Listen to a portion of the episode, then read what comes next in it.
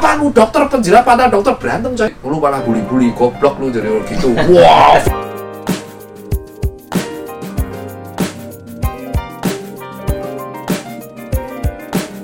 Tir, kenapa image lu di sosial media kalau orang belum kenal ya bawel tuh, bacot tuh. Eh, kenapa tuh Tir? Lo kenapa lo nge-build image lo menjadi orang yang mudah di hating sama orang?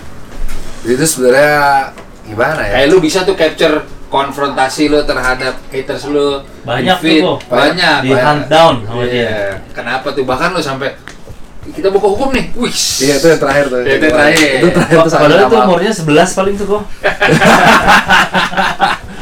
Kenapa tuh lo lo ngebungkus image lo menjadi Tirta yang bawel? eh gua ngomong pakai bahasa Jakarta kemedokan apa Gak apa-apa terserah. Tapi mungkin setelah dua gelas, Ah, ya, sekarang ini Jogjanya ini- lebih keluar deh. ini kola nih. Kola, oh, inti kola. sari oh enggak Eh, ini nggak bisa makan nanti. jadi kalau awal mulanya sih di image bacot tuh sebenarnya udah nyen kental tuh dari SMA dari SMA.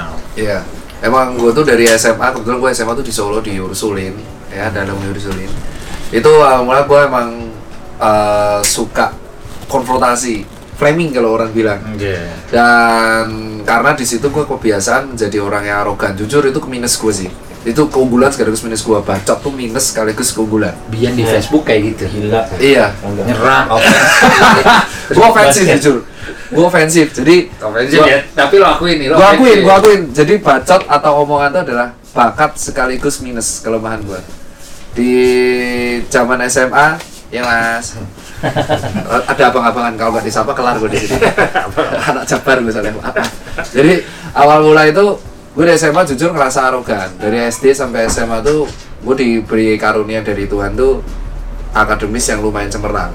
Oh, Dan- jadi jadi Pinter. kearoganan itu backingnya yang akademisnya. Iya, gue Juga jujur ya. kayak gitu. Gue gue tuh anak tunggal, Wah, sama dong. anak tunggal. Atum, Sama, ini namanya sama, atum, sama. anak Lu, tunggal. lu, anak tunggal? Anak tunggal. Sudah, iya, makanya sama kan lu juga suka gini. Makanya Tapi lebih tua. Dan gue dilepas orang tua tuh sejak kelas 3 Jadi orang tua gue tuh sibuk eh, kerja sendiri. Oke. Gue dilepas dan di situ gue kenal orang-orang banyak yang justru eh, di Solo itu kan jujur eh, ada kayak misal kalau lu Chinese atau Tionghoa ya lu temenan sama situ doang. Oke. Tapi karena gue tinggal di kampung di Baturan lah terus ada gue flashback dulu ya. Iya, iya, iya. Terus karena tiba-tiba juga orang tua ninggal gua sering, akhirnya gua lebih ngobrol sama mereka. Dan di Ternara dan di situ gua jadi lebih seneng kayak lebih seneng vokal, sering ngobrol, ngarahin atau apalah. Terus Karena akhirnya anak tunggal biasanya harus perhatian. Iya harus perhatian emang karena kan gua nggak diperhatiin tuh. Terus akhirnya ketika eh, ketika akademis ternyata gue dikaruniai bakat kalau gua itu nggak belajar, gue tetap dapat nilai itu selalu kalau nggak 9 10. Bagus. natural berarti. Itu Natural. bedanya kita. Gue agak jelek. Dan itu ngebuat gue bukan semakin humble, Makin begini. makin begitu ya Wah, Pak. oke. Karena Gue- SD, Gue demen nih, gue demen nih. juga gue akuin tuh, gue akuin gue arogan banget. Kalau teman-teman SD SMP ada yang nonton pasti tahu emang si Tirta, gue dipanggil Budi dulu. Si Tirta tuh kalau bocah emang belagunya setengah mati, emang karena dan gak bisa dilawan karena ya mau gimana lu gak belajar emang dapat segitu. Gue SD SMP SMA tuh beasiswa. Oke. Terus ketika ketika SMA, gue arogan tuh masih puncak. Begitu gue masuk kampus, aroganan itu tambah semakin puncak. Hmm. Semakin puncak dan gue tuh diterima di 4 PTN. Undip, Perguruan tinggi negeri. ya Undip, OGM, ITB Unpad, Bus. FK, FK, FK, FK, teknik, Berarti otomatis di Itu SMA semua. IPA dong. IPA 1 Kenapa Bandung aja tuh?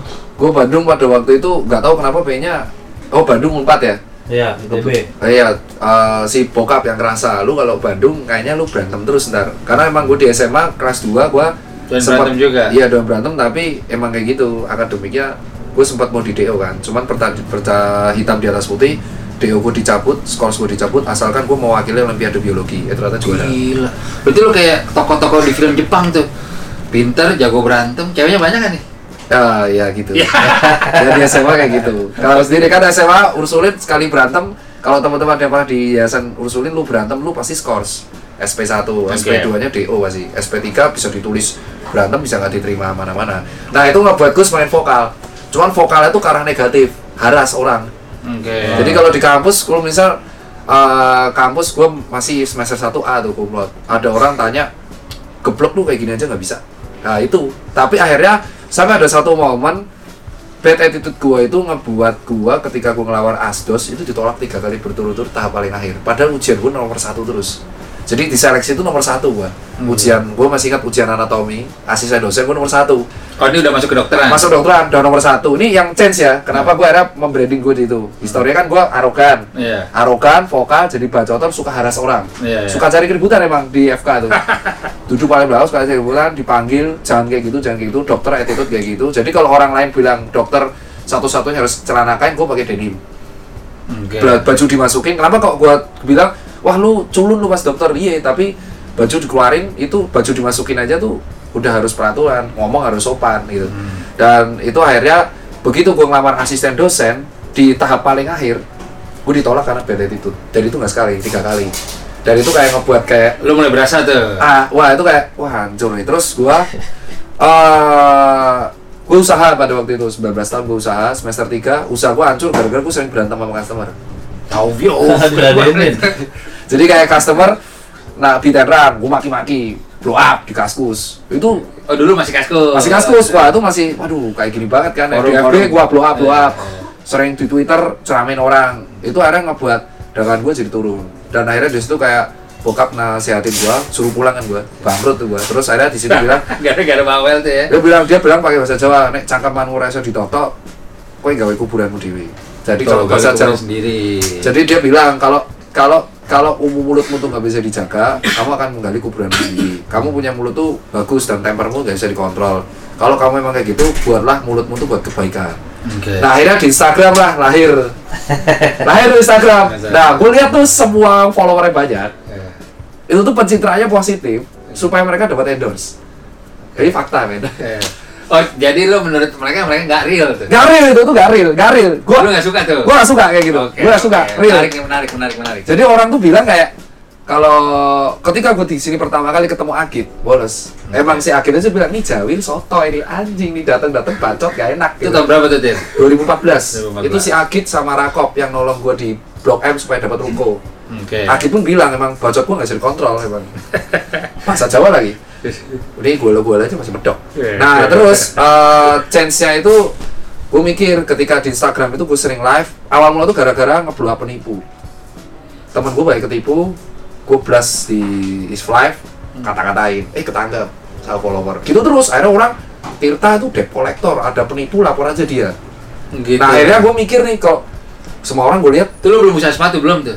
Udah Susan Cap, Susan Cap Iya. udah ada, titip jualnya belum, titip jual masih biasa lah story story Oke. biasa. Terus di situ gue lihat orang tuh sekarang kalau punya follower banyak, mereka tuh tampil sok positif supaya mereka itu dapat traffic, supaya mereka dapat endorsan, and then mereka nggak dapat tanggung jawaban ke follower. Iya. Harus ada seseorang yang kayak eh, orang muslim bilang Umar bin Khattab, Widih. ganas kan? Karena Gue gue jujur mualaf umur 21 tahun. Alhamdulillah, oke. Nah itu dan bukan berarti agama itu jadi gue Iya, belajar iya, iya. toleransinya baik banget. Iya, betul, betul, betul. betul. Nah di situ gue belajar nih kalau gue kayak gini terus gue harus ganas nih gitu. Kalau enggak uh, follower gue nggak akan terdidik. Hanya pencitraan doang di medsos, tapi realitanya lu eksis di medsos, tapi lu realita nggak nggak nggak ke mana-mana, cuma diem HP gitu. Ada nggak selebgram yang bisa lu sebut namanya? Makan dulu. Anjir masa sebut? Makan Iya, makan iya. dulu siomay siomay. Anjir lah. Gue jujur tuh, wah ini lokal plat. Nah Ah. ini lokal plat sesungguhnya men, uh, tukang kaleng-kaleng siomay enak dulu kalau mau gratisan ke sini. Nah, awal mula di situ gua mikir nih kalau gua nge-branding diri gua positif lagi pencitraan OOTD keren dengan di konsep gua ngandelin endorse gua nggak ada beda sama mereka Banyak tuh ya? banyak kayak gitu dan itu nggak banyak dan itu tuh dibahas sama salah satu Instagram panutan gua eh, youtuber si Easy konten kreator dia Easy Dari si mana tuh? Tuh kemarin yang buat buat the fuck Indonesia. Terus akhirnya dia kemarin kerja sama Netflix. Dia buat influencer tuh hanya memanfaatkan follower dengan lewat traffic dengan pencitraan mereka lu- supaya lu dapat endorsean dan lu nggak dapat apa-apa. Lu hanya dididik untuk membeli. Nah gue tuh pengen Tirta tuh dikenal dengan image kayak gini. Apa adanya? apa adanya? Lu kenal gue bacot ya di depan gue bacot tapi bacot bercanda. Yang lu Iya. kenal tuh emang rese orangnya. Oke. tapi rese gue kan bener-bener kayak ada orang bilang kayak brand lokal kok beli, mending beli KW daripada brand lokal. Gue gas bisa-bisa Iya betul. ngotak dikit dong kalau gini enggak itu gua berantem sama Iya, Falcon udah, udah, udah, udah. kepancingnya adalah begitu dia kayak mancing. Cina lo, eh capture. Sarah lo, ayo lo minta maaf lo, nah Iya, kayak gitu. iya, iya, iya. dan itu akhirnya ngebuat didik follower kayak kalau mau ngegas orang jangan pakai fake account asal lu bener lu maju aja. Selama ini kan orang takut. Misal ada public figure membuat kesalahan. Mereka negur aja takut pakai fake account tapi kalau sekarang tegur dulu lewat DM DM kelar nggak kelar blow up. Tapi kan- kan lu bener soalnya. Iya, bener. misalkan ada sekarang zaman dulu tuh kayak seller pre-order. Jadi ada seller sneakers pre-order. Ya, PO. PO PO zaman dulu tuh yang ngebuat gua kayak sampai dibenci itu adalah ada seller PO seller PO ini nih buka sneakers murah-murah. Gue pernah denger nih kayaknya nih. murah-murah. Tapi nggak sampai-sampai. Komplain. Begitu komplain digas. Ya kan emang belum sampai. Iya. gua tantang kan ini teman-teman gue di sini ini bu- bukan urusan gua nih Ada beberapa anak-anak Bandung, betul tidak? Iya. Tahu. Terus lagi, lagi terus tau, terus tau. ya lu tuh terkenal lo I- itu awal titik mula gue deg-degan nih kalau jadi bacoter banyak yang nggak suka pasti karena tapi kan gue mau beberkan fakta Betul. demi kebaikan kalau enggak semua seller PO kayak gini hancur nih Betul. gue mikir nih wah anjir nih kalau seller PO kayak gini terus semua orang bakal seller PO memupuk duit nggak sampai tinggal refund itu sama aja pinjem duit tapi diputar Iya. Iya kalau dikasih bagi hasil. Tapi kalau nggak dikasih bagi hasil utang banget aja bayar bunga. Ini minjem uang PO nggak sampai-sampai tinggal refund aja. Nggak tahu duitnya buat apa. Nggak minta maaf lah ya 8 bulan 9 bulan. Gue gas. Oh, gas la- lama juga tuh 8 bulan ya? 8 bulan. Gue tunggu-tunggu. Wah gue gas.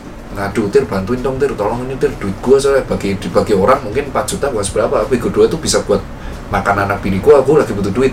Gue gas. Dan udah gue wah dianjing-anjingin. Lu apa sih? Pakai ikut campur segala. Ya itu temen gue men. Lah tapi kan duit lu ikut campur. Udah hancur. Biar habis itu lu bacoter lu ini. Tapi masalah selesai saat itu. akhirnya di refund Oh, iya, sampai iya, ada iya. bilang udahlah kalau lu ada apa-apa gak usah ngadu tirta orang gak enak.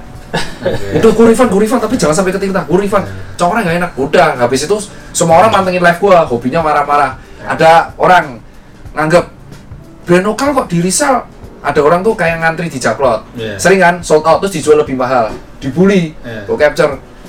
Namanya anak muda, usaha cari duit, lu malah bully-bully, goblok lu jadi gitu. Wow, viral lagi, gue live marah-marah lagi. Akhirnya kenal image, tapi ya itu satu hal, lu kalau ketemu gue langsung, ya bacotnya bercanda. Iya, iya. Cuman apa yang gue lakuin tuh supaya maksudnya resiko biarkan scan si aktivitas jual beli dan orang-orang yang sok-sokan mencinta itu hilang gitu loh.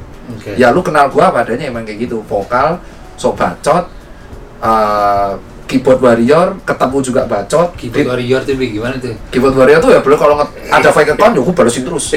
Lu ngerasain ketika kemarin gua Iya benar benar. Gua upload tuh pernah satu foto sama Jokowi itu Iya. naik chopper Ya yang Terus dihujat tuh Jokowi. Gue yang balas satu-satu itu. Seniman kok lu udah sih? Gue udah kalah. Paling gue di blok. Mentok kayak gitu. Tapi kan follower gue jadi tahu, oh ternyata kalau lu berjuang lebih kebaran nggak apa-apa. Iya. Cuman gue kena batunya. ya itu Gue kena batu ya kemohan. ya cerita dulu. Oh, ada juga nih sempat ada. Kena mohan itu ini. Iya, iya, Jadi iya. kan ada image di luar tuh ini kesalahan gue adalah ini kesalahan di Jakarta gue belajar. Di Jogja kan gue mikir, wah image bacoter bisa terkenal nih. Kayak ada instagramer bacot duitnya dari usaha nggak ngandelin endorse pada waktu itu paid promo doang sama bantu titip jual dan emang berjuang untuk membelah penipu sama orang-orang haters Iya. yang sukanya hate speech Sarah Iya, pokoknya iya. gue sama yang hate speech brand lokal Oke. salahnya pada waktu itu gua Gue nonton tuh. gue diajak salah satu tim uh, USS pada waktu Ya. itu dan judulnya tuh goreng Oke. uh, lokal versus Ribet ya? luar plagiarism itu itu sudah selesai sebenarnya itu viral sebenarnya di dalam isinya itu nggak nyambung sama judulnya Oke. clickbait kan Iya. nggak nyambung sama judul nggak ada yang sama sekali kayak menyebut lokal itu plagiat nggak ada memuji-muji kita isinya cuman judul kadung viral Oke. dan dengan image gue yang bad banget Hmm. di kalangan skena yang bacotan marah ya udah aku nggak bisa itu balasannya pur marah buat video tadi Bukan video tadi ya. wah itu dua netizen itu efeknya adalah sebenarnya kita udah minta maafan tapi efeknya yang terjadi itu luar biasa parah netizen gua sama netizen Wuhan berantem itu sampai ada yang mau ketemuan. Netizen sama netizen nih. netizen. Orangnya aja baik-baik kan jadi pada waktu itu Mohan buat video tandingan dan reaksi Mohan tuh Iya, wajar. nonton. gue mikir pada waktu itu kan sempat temper nih ngapain sih Mohan sampai ini? Padahal ini judulnya aja nggak nyambung gitu. Iya. cuma setelah gue mikir-mikir ya wajar. Ini ya topik yang diangkat dengan sifat gue yang bacot itu menimbulkan dua sisi pedang gitu loh. Iya. ada yang ngerti ada yang menganggap ini ya ini emang framing cuman pansos Iya. dan akhirnya dibalas sama Mohan dengan kata-kata yang tandingan viral netizennya Dokter Tirta bilang wah pansosnya apaan? Emang lu lu brand lokal baperan. Netizennya Mohan apa lu dokter penjilat patah dokter berantem coy di YouTube. Iya. wah gue gini gue ngomong lawan Mohan gue minta maaf langsung. Gue minta maaf kalau emang omongan gue salah. Emang pada waktu itu gue eh, nggak tahu maksudnya di Jakarta masih tiga bulan dan gue digoreng oleh judul yang kayak gitu. Masuk, iya. dan akhirnya si USS udah ondel-ondel coy Masuk nih ondel-ondel. nggak apa-apa masuk aja seru lokal banget kan emang Iya. namanya makan dulu, Sama makan lu makan dulu. Oh, Dimsumnya, dimsum. Sam. terus gara-gara itu Emang itu waktu yang tentang Mohan tuh lu ngegisnya apa tentang apa? sebenarnya nggak ada diss jadi kayak itu gue nggak mau ngangkat kayak ada brand lokal yang inspirasi dari luar Hmm. itu Sepatu salah khususnya. nggak sepatu khususnya gue ngangkatnya sepatu Ya. World Division mirip fans nanti kalau fans nuntut gimana itu sampai efeknya tuh viral sampai semua brand sepatu itu nggak berani mirip fans gara-gara statement yang gue keluarin. Hmm. dan gue nggak tahu itu. Di situ gue belajar ternyata omongan gue tuh diikutin sama netizen. Terus kok jadi Mohan yang ngerasa keserah? karena di situ judulnya brand lokal plagiat atau inspirasi. Itu kan sama aja kena semua. Ya. Ini Mohan punya produk sepatu juga. dan Mohan ada produk sepatu. Dan di situlah Mohan bilang lu tuh lu tuh ngomong dipikir dir kalau lu ngomong A emang lu bacot dengan branding lu gue ngerti. Cuma netizen di sana tuh nganggep kayak ya berarti brand lokal yang niru fans itu Wah, jelek. wah di hate speech semua. Itu Hmm. efek yang gue gak kira.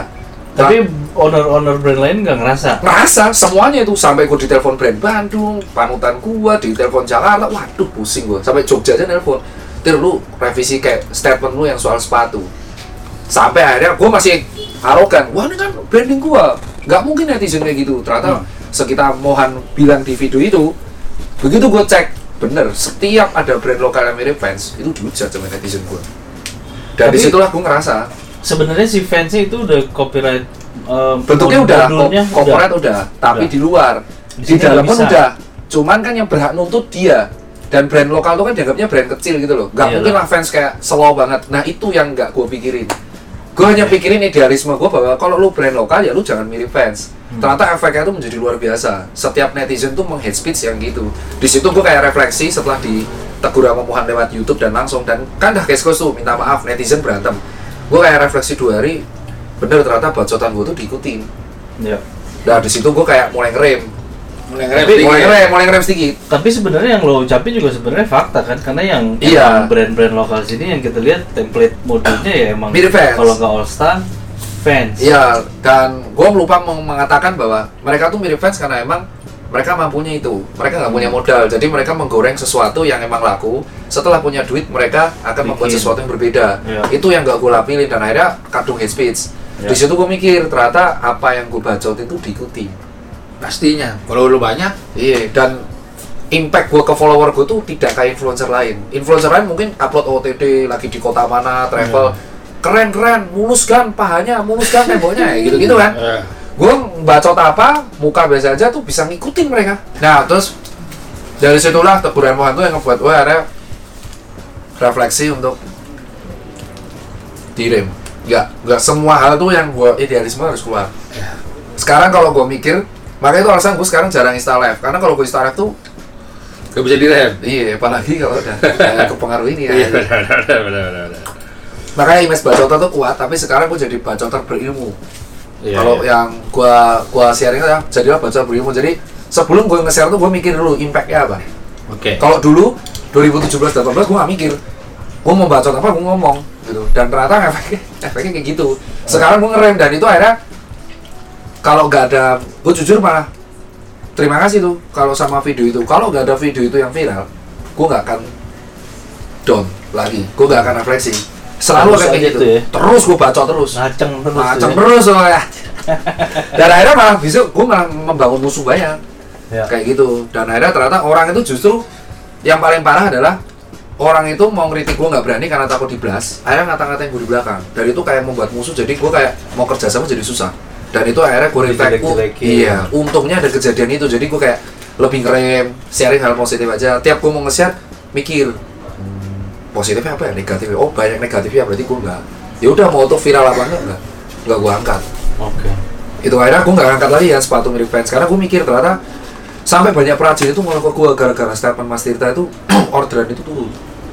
Setelah itu gue revisi caption gue dianggap netizen gue nggak terima wah Mas Tirta kalah sama Muhan gue main ini bukan soal kalah menang gue nggak mau lu berantem dan emang statement itu bener dari sisi idealis lu mirip fans itu salah tapi itu fansnya yang harusnya ngerasa tapi dari sisi realistis mereka buat itu karena mereka dapat duit supaya mereka bisa buat sepatu yang lebih better ya udah gue kayak gitu Untuk modal pertamanya dulu. Bener. Dan akhirnya itu ngebuat gua image gua bacoter melekat. Tapi image gua yang paling parah tuh emang 2017 18. 19 ini kayak 18 akhir lah semenjak kejadian yang lokal itu yang ditegur Mohan sama Kepot Iya. sama Dennis itu membuat gua kayak lebih untuk ngerem. Ngerem dulu apa pun gua upload. Sekarang gua kayak ngerem impactnya apa gitu. Oke. Cuman impact bacoter yang rese tuh emang realitanya kayak gitu. Jadi terima kasih Mohan dong sebenarnya. Iya sebenarnya gue justru kalau nggak ada video itu, gue nggak tahu nih sekarang mungkin lebih arogan lah daripada orang suka framing kalau bilang. Iya benar benar. Cuman framingnya di dunia sandang, pangan, eh sandang dan ya sandang doang. sandang sandang doang. Itu dia panjang ya, Panjang. nggak apa-apa tuh. Enggak apa-apa dong. Dikat semua. Enggak. Silakan tambah minumannya kalau mau. Ya lo mungkin udah pertanyaan seribu orang. Kenapa sih lo transisi nih dari gelar dokter lo sampai lo jadi sneakerhead? Aduh, itu panjang. Cuman disingkat lah. Disingkat. Jadi balik yang kemarin yang tadi dibahas awal nih. Kan di awal kan gue lahir dari yang arogan nih. Dari arogan dan gue nganggap wah dokter dan gue tuh nganggap dokter tuh money oriented. Jadi kalau kerja jadi dokter tuh kau tuh kaya. Gue mikirnya gitu di kuliah. Apalagi- Ternyata ternyata faktanya nggak ada faktanya. Lu kurang sabar kali. Nggak, dokter tuh di era sekarang adalah disumpahnya aja itu tidak boleh kita kerja tuh demi uang. Kalau lu kerja demi uang tuh sama aja lu ngarepin pasien tuh sakit. Terus gimana kok dokter kaya? Itu beruntungnya mereka karena mereka lahir di era tahun 70-an di mana univ tuh dikit. Oke. Gitu. Terus itu gue mikir nih, waduh ini dilematis nih kalau gua pengen kaya raya banget itu sama aja gua kerja sama dengan pabrik obat, Iya. ngasih obat yang mahal, paten, padahal ada yang murah Ya. terus kerja di swasta dan gue hanya mengharapkan money di situ semester 1 tuh gue masih ingat udah ngerasa nih kalau gini terus gue anak tunggal gue gini terus gue merugikan orang tua gue tetap pengen jadi dokter tapi gimana nih cara bantu duitnya akhirnya Oke. gue memutuskan untuk dagang dimulai dari semester 1 gue dagang gorengan pak Gorengan. di kampus Cireng, cireng. bener-bener gorengan tau goreng gitu jadi di kampus tuh gue mikirnya kan dokter tuh kuliah dari jam 7 pagi sampai jam 3 sore cuma jeda pas asar eh jam zuhur sama asar orang tuh malas ke kantin karena jalannya 400 meter jadi di situ gue jual tahu goreng Lu di goreng. rumah. iya bener jam 4 pagi gue kulak di Jalan Magelang namanya itu 200 rupiahan pas zaman itu gue jual 1000 terus teman gue partneran teman gue gue suruh jual es teh. Monopoli man seret kan? Gue suruh jual es teh 3000 kalau lalu kan? Habis makan gorengan ST. ST nah dari modal itu semua orang dagang tuh gorengan tuh. Tapi masih masih aman. Dari situ gue mikir wah ternyata dagang enak. Tap, dagang enak di situ gue ngerasa masih uh, manfaatin duit buat ya save save money lah buat beli buku atau apalah. Buku pada waktu itu nggak ada elektronik book jadi harus beli. Buku dokter tuh mahal banget satu buku bisa 100 dolar. Pada Buset. waktu itu dolar tuh masih 9000 jadi ada yang 10 dolar 100 dolar. Terus ada gue mulai dagang gelang yang viral power balance. Oh iya saat itu. gue reseller tergede di Jogja. Pemain NBA baru pakai tuh dulu. iya terus habis power balance ya. nggak ngaruh sih itu Iya. itu cuma sugesti. Itu ngebohongin aja ya. iya. Gue latih anjir maaf ya buat customer saya. Terus dari situ gue jualan jamono jam-jam yang kecil-kecil kayak gini buat cewek.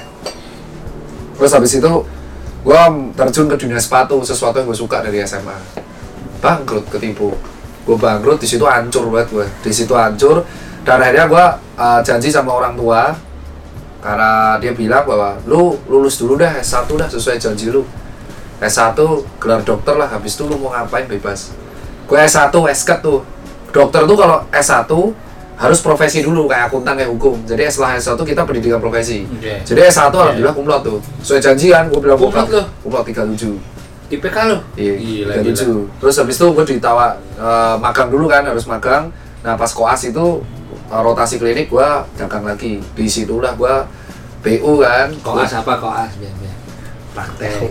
praktek praktek praktek praktek praktek pak Dia lama di luar. Jadi oh lawan di luar Iya. oke can you Luar kota, luar can you speak English little little ya kok jadi lokat orang Malaysia sih ampun coy terus akhirnya di situ gue mikir eh ada sepatu bekas gue Sepatu apa tuh? Jordan 1. Oh, enggak lah gila SB SB bekas asli. Terus- Asli, asli. asli asli. Alhamdulillah dia asli.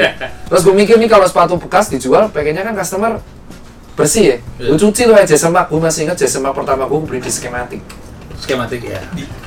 gue cuci tuh. Cek cek cek cek cek terus akhirnya ternyata banyak yang nitip. Gue buat lah jasa di kaskus jasa cuci jasa mak buat di twitter. Duitnya gue kumpulin. Dari kos kos kos gue diajak aja gitu cuman itu.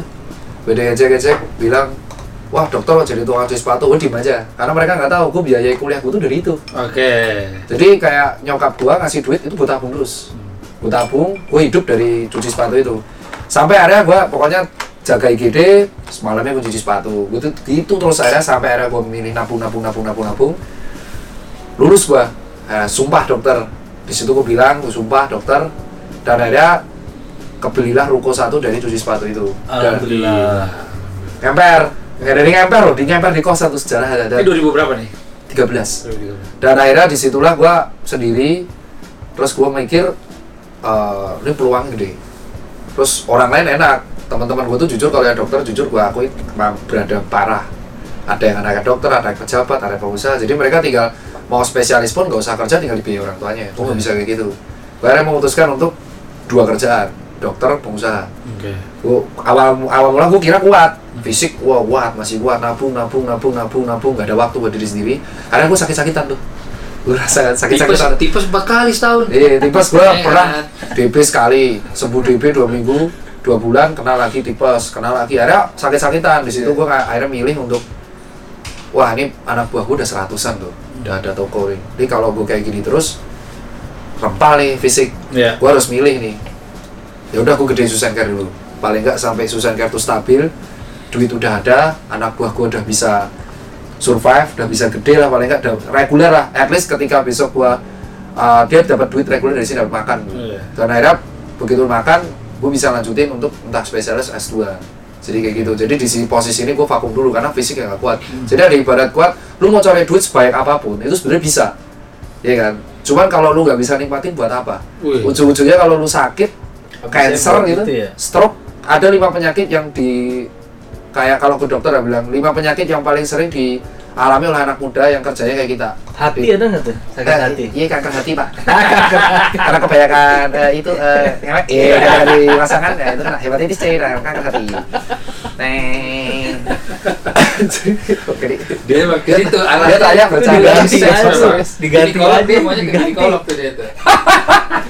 Nah dari situ tuh gue pikir, gue sempat mikir nih kalau anak muda tuh kalau yang kerja kayak kita, kerja kan sih kita sering malam ya, Iya, tidur siang, apa. loading, malam, mikir terus gitu. Itu kerjanya kalau di masa muda itu pasti kena penyakitnya kalau nggak stroke, jantung, tekanan diri, tanda tinggi, cancer, terus diabetes, Se- semua berubah lifestyle. Nah, gue mikir ini penyakit mahal semua. Penyakit tuh mahal yang yang sekali ke ICU aja puluhan juta. Nah, gue mikir kalau gue ngasih duit, cari duit banyak-banyak ke dokter spesialis orang bola lancar, buat apa kalau gue sakit? Karena gue mikir ya udahlah gue korban. Paling gue dihujat, wah lu kuliah tinggi-tinggi jadi pengusaha bodoh amat. Ada saatnya gue akan nabung dan gue sekolah lagi. Sampai semua toko tuh settle, udah gak ada masalah baru. Gitu. Oke. Itu secara dan akhirnya gue memutuskan tahun ini gue S2 Di Jakarta. pengennya Jakarta pengennya UI Pengen. ya pengennya jadi gue mikir ya jadi tapi gue nggak bisa spesialis fisik gue nggak kuat tahun 2019 aja gue udah tiga kali kena tipes. Jadi kalau gue nekat spesialis tewas nanti gue kan. Iya, jangan, temukan jangan. seorang pria pria, pria pemuda oriental tewas ketika kerja. Ah, anjing nggak mau gue akhirnya gue mikir ya udahlah gue nurunin idealis gue nggak bisa spesialis lah. Tapi gue memperkerjakan orang orang spesialis. Jadi mau nggak mau gue kuliah di bidang manajemennya kesehatan kedokteran. Kayak gitu mikirnya. Tapi karena kan ilmu sulit banget ya kalau udah kuliah dokter nggak dipakai juga lupa kan. Dan gue kan konotasinya eh, apa yang gue dapat dari komunitas gue kan jujur sukses kayak gini. Orang bilang sukses ya gue berada di posisi ini kan karena follower dan teman-teman.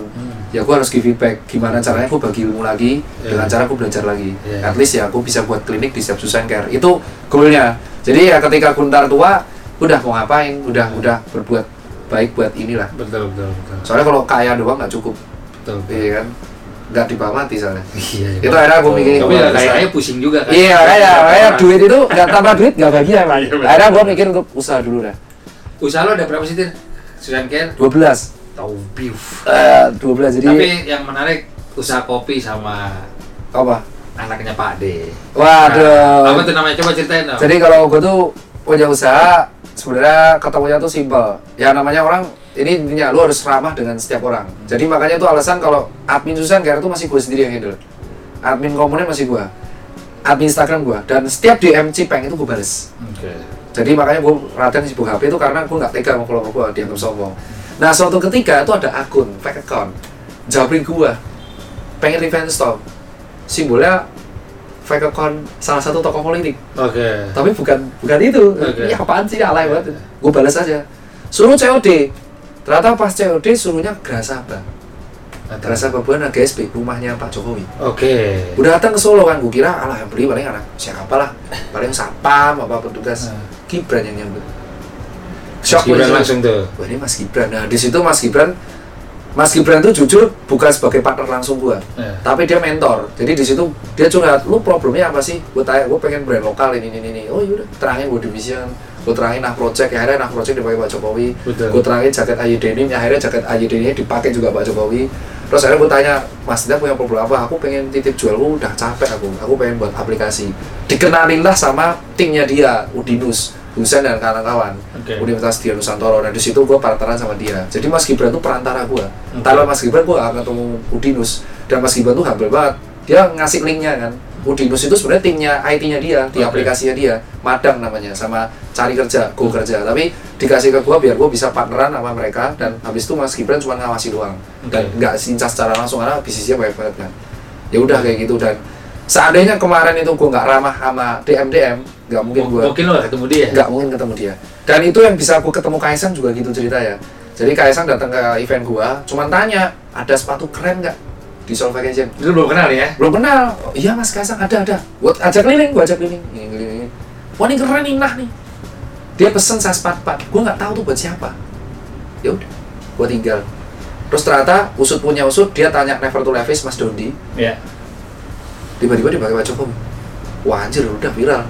Gua nggak ngira itu. Ternyata dari event gua bersumber malah kayak gitu. Akhirnya brand lokal jadi wah semua orang yang brand luar ngisi bahkan orang yang nggak tahu apa sama brand lokal ikut campur. Nah gue mikir seandainya saat itu gua nggak ramah sama Mas Kaisang langsung maju. Halo Mas Kaisang saya founder ini ini. Ayo kita ajak keliling.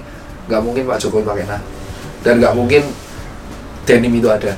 Itu itu yang terjadi. Jadi ramahlah sama setiap orang. Walaupun tuh di medsos follower lu yang jauh-jauh cuma tanya halo mas Tirta apa kabar? Ya kalau lu sempet balesin tapi kan kadang semua orang yang merasa follower udah banyak nggak mau dibalesin sok sombong sok artis biar biar juga Eh, Followerku banyak. jadi reply sama dia kadang. Iya, gitu. Di- gitu aja. Kalau cewek baru Di di decline, kan? profilnya di decline. ya kalau follow oh, eh, oh private ya lu ya? Wah ini kayak cantik ACC padahal bode semua profilnya Lo cowok. gue mikirnya pada waktu itu adalah gue tuh bukan artis. Artis tuh kayak lu tampil TV lu keren ya udah lu Nah. bintang gitu kayak Raffi Ahmad. Gue tuh kebetulan followernya banyak follower tuh titipan. Apa yang lu sampein lu akan diikutin mereka. Di situ gue mikir kalau gue cuek follower gue akan arogan. Kalau gue balas follower gue akan mikir wah harus ngikutin. Nah itu Iya, yang iya. itu yang nyerap bagi gue Iya, jadi iya. kalau buat teman-teman yang selebgram nih yang followernya banyak dan lu ngerasa so artis itu follower titipan titipan digital. Instagram gak ada lu kere men jadi di real life lo di harus review harus struggle juga. Ya struggle juga. It- itu cuma titipan jadi jangan mentang-mentang lu follower wah 500 k sejuta lu eksis gitu. padahal makan di sendiri. Wah gue tahu itu tadi orangnya siapa. Sakit dari jemuk ya. sakit ada yang jenuh Siapa? gitu. Usaha nongkrong gak ada yang nemenin. Ya elah gitu kan. Ada nggak orang kayak gitu? Banyak. Banyak. follower banyak wah kegiatannya banyak padahal real life gak ada apa-apa. Dan be- sumber pertanyaan cuma satu ketika Instagram gak ada follower lu tiba-tiba gak ada lu nothing gitu. Makanya ramahlah setiap orang lah. Follower titipan. Kecuali lu artis bener ya. Kayak Raffi Ahmad Instagram gak ada aja ya tetap terkenal iya benar. Iya. kayak mal lo tetap terkenal artis men. Oh, benar. gua apa? Cie, gitu. Itu sih yang akhirnya gue memilih pengusaha. Duit sih jujur. Jujur duit ya. tapi pe- kalau ditanya Mas Tita pengen balik dokter? Pengen. Pasti pengen. Dan ini pun posisi nyiapin fisik. Takutnya gua down apa uh, drop itu parah nanti Oh, untuk lanjut ke S2 tadi. Ya, gue pengennya S2. Kenapa S2? Gue pengennya tuh bikin klinik di setiap kota di mana orang nggak mampu bisa uh, berobat. Karena sistem BPJS menurut gue masih kurang. Oke. Itu yang gue analisa ke kemarin ke diskusi dokter, sistem BPJS kurang. Jadi ya udah kalau pemerintah nggak bisa, gue gerak sendiri tipenya kayak gitu. Dengan duit yang gue punya, semoga aja diridoi. Gue mikir yang penting belajar dulu lah ilmu. Gitu. Amin, amin, amin. Kalau sneaker favorit apa nih? All time. All time Nike SB sih. Nike SB sama fans jelas. Dan gue suka ya Nike SB itu walaupun gue nggak bisa nyeket ya, itu sepatu kesukaan gue yang pertama kali. Hmm. Jadi pada waktu itu gue searching di Kaskus, sneaker edik itu sesepuh semua, sangkatan semua sekarang. Tiga lima, Tiga lima. Tiga delapan empat puluh. Nah pada waktu itu gue lihat tuh ada satu orang di Indo, namanya Fahresa, Eca, Mas Eca namanya, dia kerja di Tambang pak ya. Dia pakai Nike SB Vanilla Ice. Nah di situlah gue ngoleksi SB mulai. Hmm. Dan sekarang gue udah gak pakai SB karena nggak berani makainya keluar.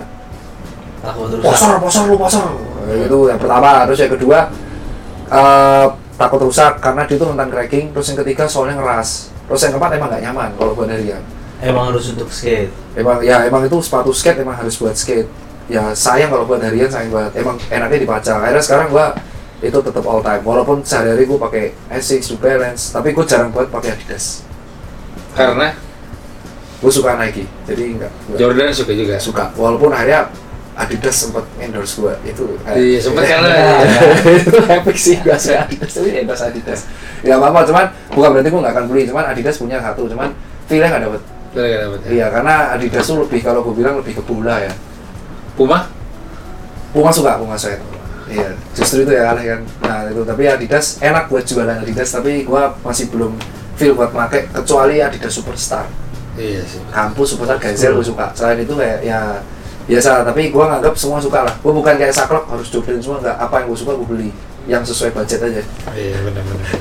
gitu sih Kalau di Jogja sendiri, clothing tuh gimana tuh, Tir? BV banyak tuh kok. Jadi Katanya banyak doang. tuh. Ada di, di wah Jogja tuh clothingnya gokil sih di Jogja tuh clothingnya kalau di clothing tuh kalau nggak salah ya gue revisi nih di dunia clothing tuh ada namanya Class of 99 dulu para founder-founder Kickfest kayak Uncle 347, Screamos dan kawan-kawan itu Bandung ketika Class of 99 tuh berjaya di Bandung Jogja ada itu yang lahir Mas Tebong Starcross bang. terus ada Mas uh, Emil, terus ada Teenager, lalu ada Seven Soul, itu muncul. Dah dengan distrik Dembangan namanya, Dembangan Street. Kalau di sini tuh kayak Tebet Street, di sana Dembangan Street. Bang Street. Itu tempatnya Star Cross itu jalan. Iya, jalannya Starcross tuh, wow gede banget toko Starcross tuh, paling gede loh. Kan kemarin talk, talk show di situ kita. Iya kan di apa? Sinergi. Iya, sinergi. Itu bos clothingnya Jogja tuh Star Cross bisa dibilang. Memang dibilang dia kayak uh, leader, sesepuh lah. Dia nggak yang pertama tapi ya dia tiba yang stabil konsisten dia terus. Sampai akhirnya buat second brandnya Fast. Gua nggak tahu. Fast itu yang retailer fans terbesar di Jogja itu. Sama dia buat brand khusus skate. Karena dia passionnya skate, padahal Betul, dia nyeket biasa aja. Nah, tapi dia passionnya di situ. Buat skate park pak, itu Iya. cuma dia doang yang berani itu. Kayak Rico di basket dia biasa aja, cuman passionnya tuh gila Wah, tuh dia. artis lu streetball. Ntar bolanya diputar lu. Terus habis itu eh, di sana menggeliat, emang lihat bagus banget. Aktivitas buat brand lokal emang peratnya dapat. Tapi kalau jujur yang buat brief tuh masalah di Jogja tuh kompleks pak. Itu yang kata Jogja tuh kompleks ada masalah konversi bandara, kemacetan, apartemen sekarang ada, tawuran, klite, anjir baik banget, aduh. Nah yang Jadi gua- pasnya tuh Urban bikin desain apa tuh untuk anak-anak? ah itu yang gue harap sih, yang gue tanya kemarin kan lu kalau nggak salah, gue tanya balik nih, Boleh kan tanya. boleh kan balik kan? Boleh tanya balik dong. Anjir mampus lu. Saya sih bersama Cipang ya beberapa menit. Jadi gi- gini Mas, ini kemarin ada banyak Pekalongan versus everybody, Betul, betul. Pemalang versus everybody, Betul, betul, betul. Cirebon versus everybody. Itu gimana Mas? Itu franchise apa gimana Mas? gue gue tipe kayak gitu jadi memang abis jaklot meledak banyak yang nanya satu-satu sih ke DM gue gue meminimalisirnya bergi eh, gini kadang sebenarnya gue bilang kalau secara hukum gue nggak bisa nuntut sebenarnya karena cuma Jakarta sama eh, Indonesia yang kita daftarkan hak patennya Oh ya? iya betul Jadi terus gua mau buat eh, Depok versus everybody nggak apa? nggak apa-apa tapi gue nggak restuin Kenapa? sama aja nggak boleh sama aja nggak boleh serius. Deh. Kenapa? Kenapa? Alasannya apa? Cuma, cuma yang menarik gini, misalnya Pekalongan betul ada Pekalongan sama Pemalang, Pak. Pemalang. Terus Terus nanya, saya mau nanya, makna versus everybody buat kamu tuh apa? Kalau di Jakarta itu- kan kota keras. Di sini banyak ras yang berbeda, jadi kita tuh merasa harus confident bersaing ke ras yang lain. Kalau di kalau di Pemalang apa? Kenapa kau pakai versus? Ya juga bayangnya. Kenapa ya saya pakai ini? ya? Dua tahun Iya, kota saya damai-damai aja sih. Ya makanya ada satu dua kota gua tanya balik kenapa pakai itu. Dia nggak bisa jawab.